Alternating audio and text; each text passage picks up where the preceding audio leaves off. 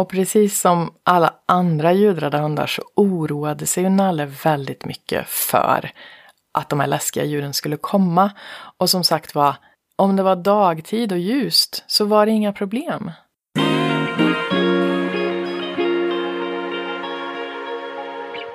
Varmt välkommen till Braver Dogs-podden. Vad kul att du är och vill hänga med mig idag.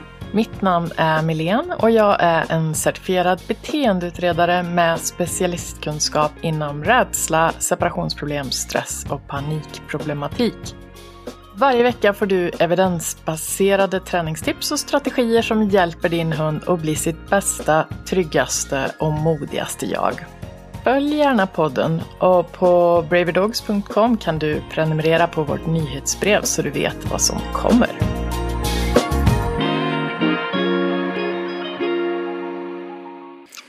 I det här avsnittet kommer jag dela en fascinerande berättelse om hur egenkontroll kan påverka en hunds ljudfobi och faktiskt få bukt med extrem stress.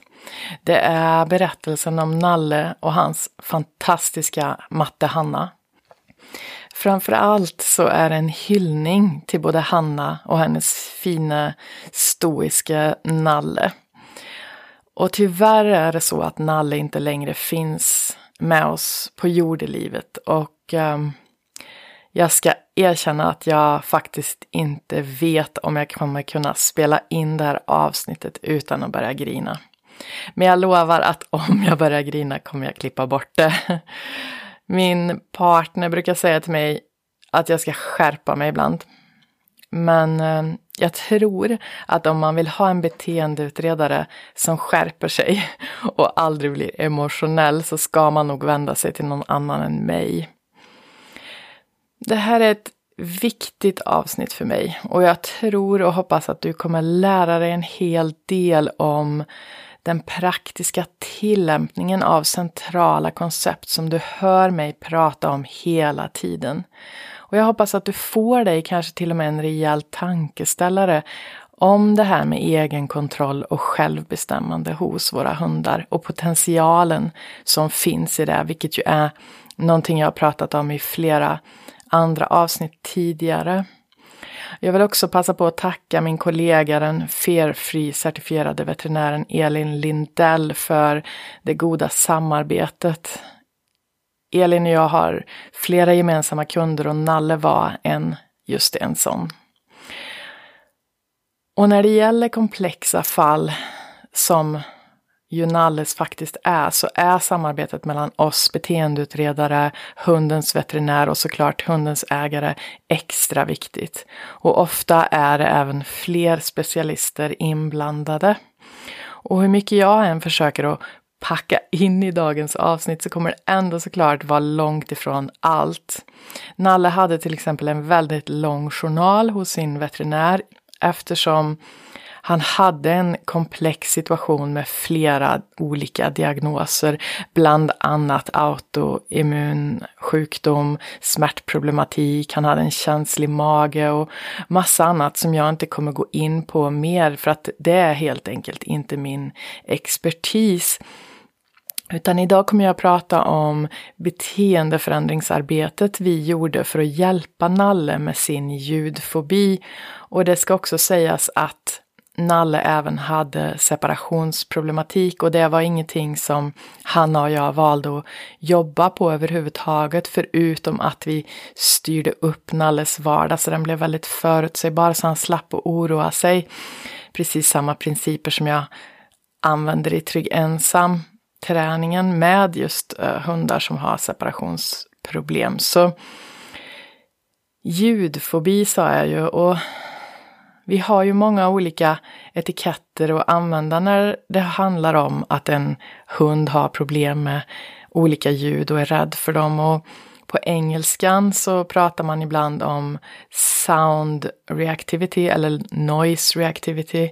Så ljudreaktivitet istället för ljudrädsla och ljudfobi. För det är ju svårt liksom att exakt definiera vad som är vad. Men det jag skulle säga är att Ingen hund är ju den andra lik, men Nalles situation var väldigt komplex och jag skulle absolut beskriva honom som ljudfobisk. Alltså, det här var inte bara en rädsla eller en stark rädsla. Det var helt klart en fobi som var extrem och som sammankopplades med också en extrem stress hos Nalle när han oroade sig för att höra de här ljuden som han var så rädd för. Så låt mig berätta lite om Nalles situation. En kruxig sak med Nalles ljudfobi var att den endast uppstod på kvällen och natten i deras hem, i deras lägenhet. Och det var en extrem stress och Nalle hade svårt för att sova, han vankade, han lyssnade, han härsade. Och han ville framförallt ut på kvällen, men om han fick gå ut på kvällen så vägrade han gå in efteråt. Och Hanna och jag samarbetade under kanske två års tid fram och tillbaka. Och vi hade olika planer och försökte olika saker under olika tider så att säga. Och ljud från tvn och ljus från lampor och sånt där brukade vara en sån sak som kunde hjälpa Nalle. Och självklart så var Nalles träningsplan också komplementerad av läkemedel. Så Nalle är rädd på kvällen och på natten och han är alltså inte rädd för samma ljud på dagen. Så många ljudrädda hundar jag jobbar med kanske bara är rädda utomhus eller bara inomhus eller någonting sånt där. Men det här, här har vi alltså det att rädslan är kopplad till hemmet och kvällstid, nattetid. Och eftersom inte Nalle vill gå in på kvällen så blir det ju väldigt svårt med den här sista kvällskissen. Och rädslan sprider sig och det blir till och med svårt att få in Nalle efter han har varit på jobbet. Så den här rädslan, precis som ljudrädsla i princip alltid gör, sprider sig så att det blir liksom tidigare och tidigare på dagen som Nalle börjar bli rädd. Men Nalle är mindre stressad hemma hos Hannas föräldrar och när Nalle är hos föräldrarna tillsammans med Hanna så vill han ofta gå ut i trädgården och det verkar sänka stressen något. Men även hos Hannas föräldrar så börjar stressen smyga sig på efter några dagar. Och det var en sån sak som verkligen förbryllade oss när vi försökte luska i hur allting det här hängde ihop och, och, och vad vi kunde göra för att hjälpa Nalle.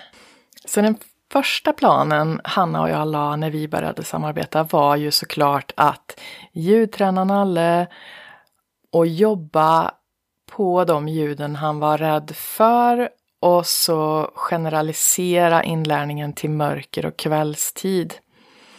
Vi övervägde även att lära Nalle att själv kunna sätta på ljuset eller radion hemma. Eftersom kontroll är en primär förstärkare så tänkte vi att om han visste att han kunde få det ljust själv så skulle det sannolikt ha en chans att sänka hans stress. Problemet vi hade var ju att eftersom rädslan spred sig så blev ju träningen till slut omöjlig hemma eftersom Nalle liksom var stressad direkt. Och som vi vet så måste vi ju liksom börja ljudträningen i en kontext där hunden inte är stressad. Annars så slåss vi ju mot utsläckning. Och ja, det, det är inte ett effektivt sätt att försöka få till en beteendeförändring. Att, att jobba där hunden har problemet. Vi spenderade ju ändå en hel tid på att träna och Hanna tränade liksom dagtid på helger och så vidare.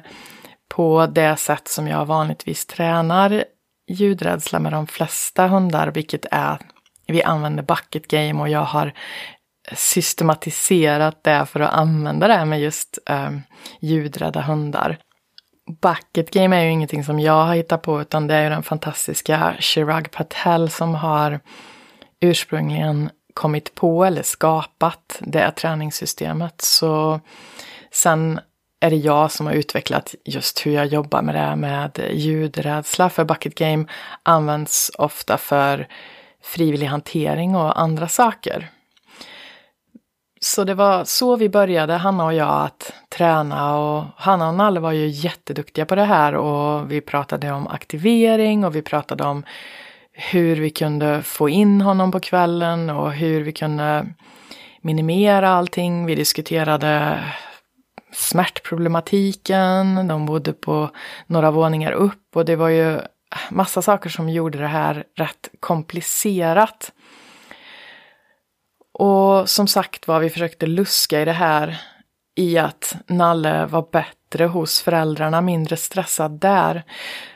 Samtidigt så var det ju det här som vi inte alls förstod att det, stressen ändå liksom kröp sig på hos föräldrarna efter ett tag.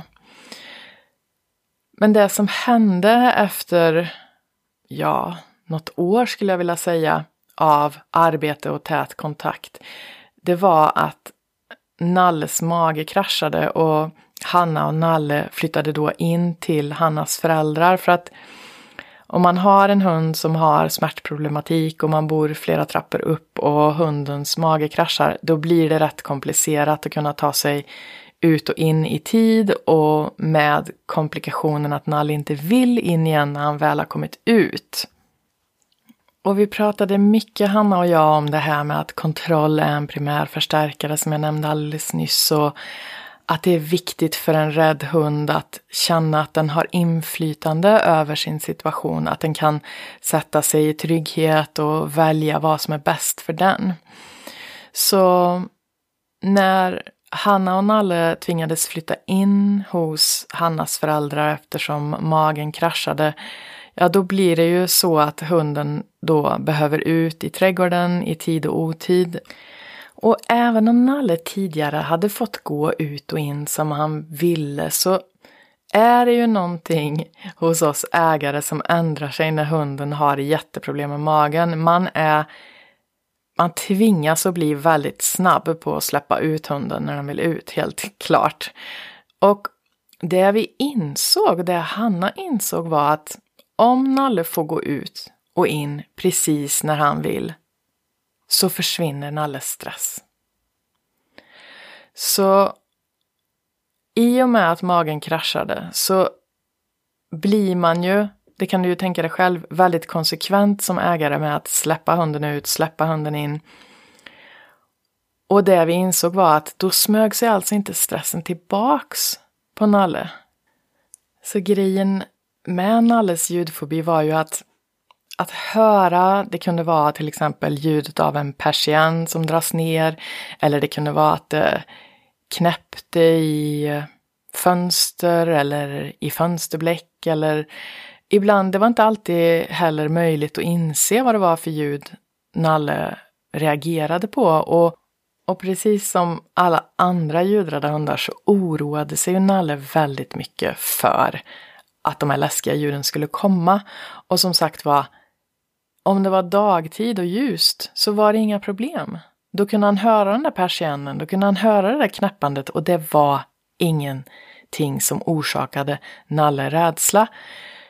Men i lägenheten, i hemmet, när mörkret smög sig på så blev de här ljuden, ja de orsakade en extrem rädsla för Nalle. Och som sagt var, vankade omkring, kunde inte sova och så vidare, låg och härsade.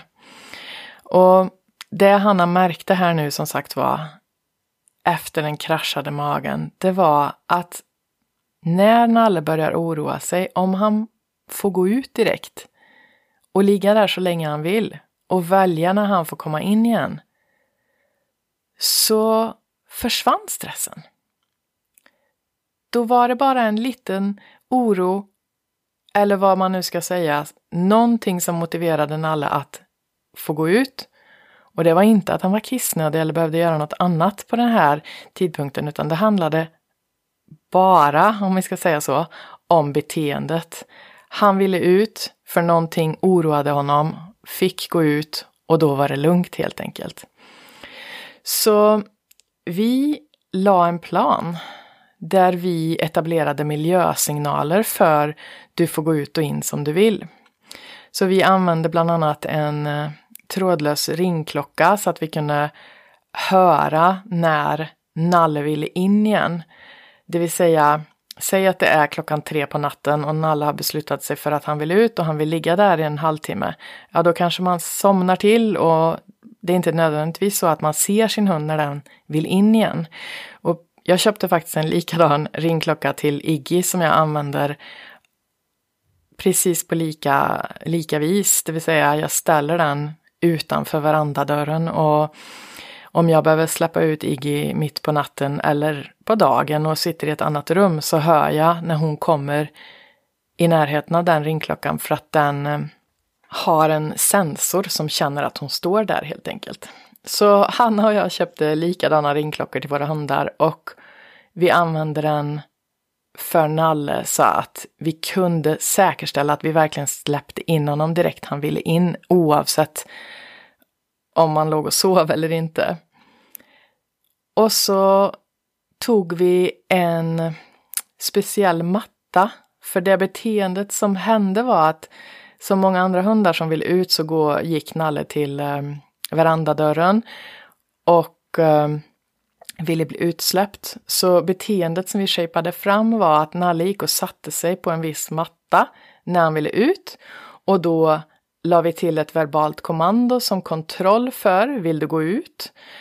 Och det här blev liksom rutinen som vi shapade fram och etablerade med Nalle att vill du gå ut så får du gå ut när den här kontexten ser ut på ett visst sätt.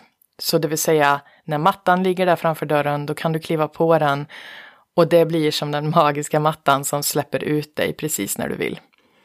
Och för att komma in igen så var det ju bara att ställa sig framför dörren och då ringde ringklockan så vi kunde släppa in honom.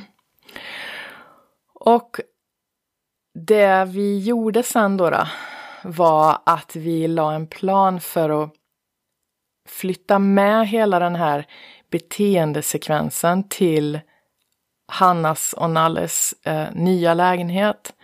För Hanna fick en möjlighet att eh, flytta till en ny lägenhet där de bodde på bottenplan och där Hanna hade en veranda som hon kunde släppa ut eh, Nalle på. Eller en liten trädgårdsdel eller vad man ska säga med lite uteplats helt enkelt.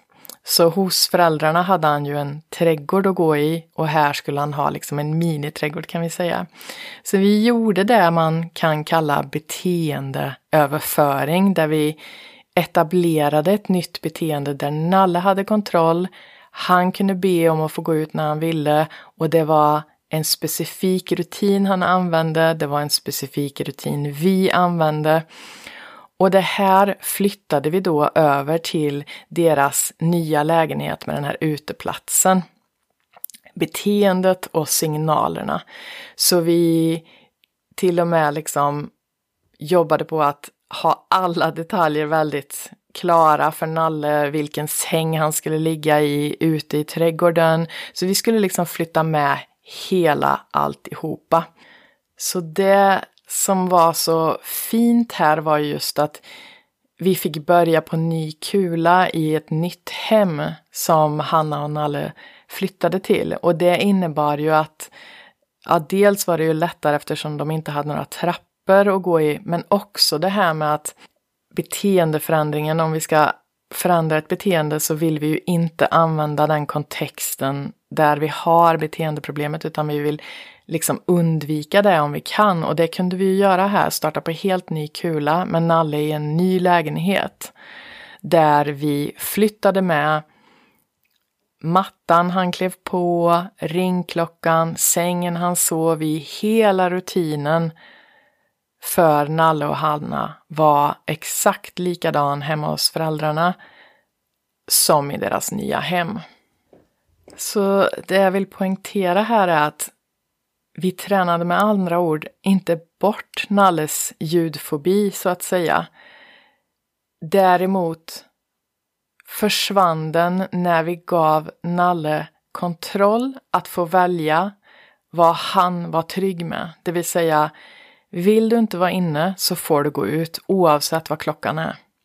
Och när du vill komma in får du komma in igen. Och tack vare att Hanna insåg att det där tar bort stressen, att den bara blir som bortblåst, så hade vi ju då en möjlighet att använda den här kontrollen som vi kunde ge till Nalle för att, ja, helt enkelt eliminera stressen och rädslan eftersom den inte aktiverades när han fick göra som han vill.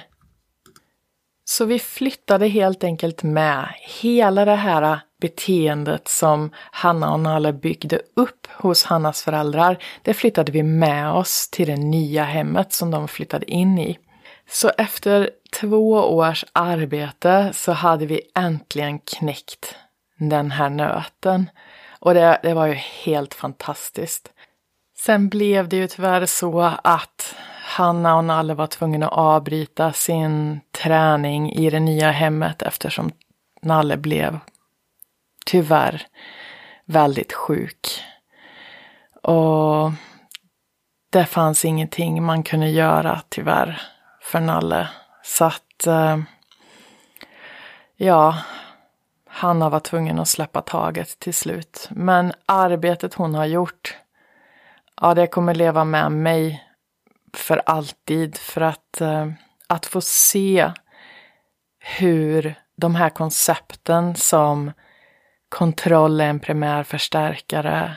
Vi behöver ge våra hundar kontroll och självstyre och vi behöver lyssna på dem och förstå vad som är viktigt.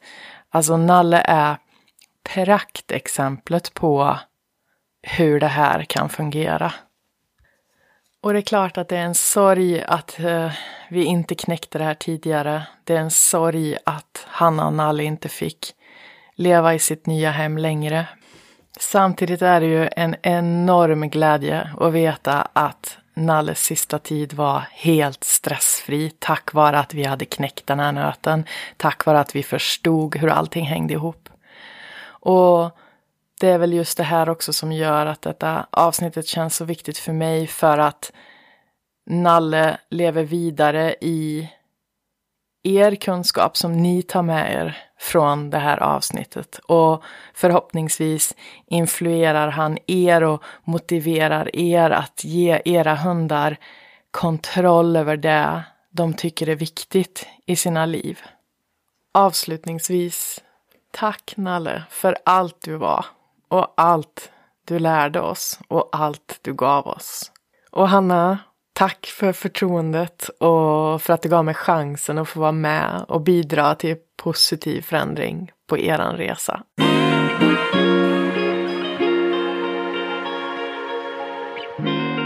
Stort tack för att du hängde med mig idag.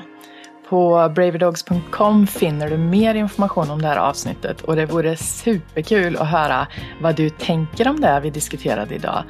Så tagga mig gärna på Instagram till exempel, att Wallin är det där, eller på Facebook där det är at Braverdogs Sweden. Och kom ihåg att vi ansvarar såklart för våra egna hundar och varje hund är en individ. Och vi kan därför inte kopiera en träningsplan rakt av från en individ till en annan, utan träningsplaner behöver skräddarsys. Och innan någon beteendeträning görs överhuvudtaget så behöver man självklart säkerställa att hunden är helt frisk och det behöver en veterinär göra.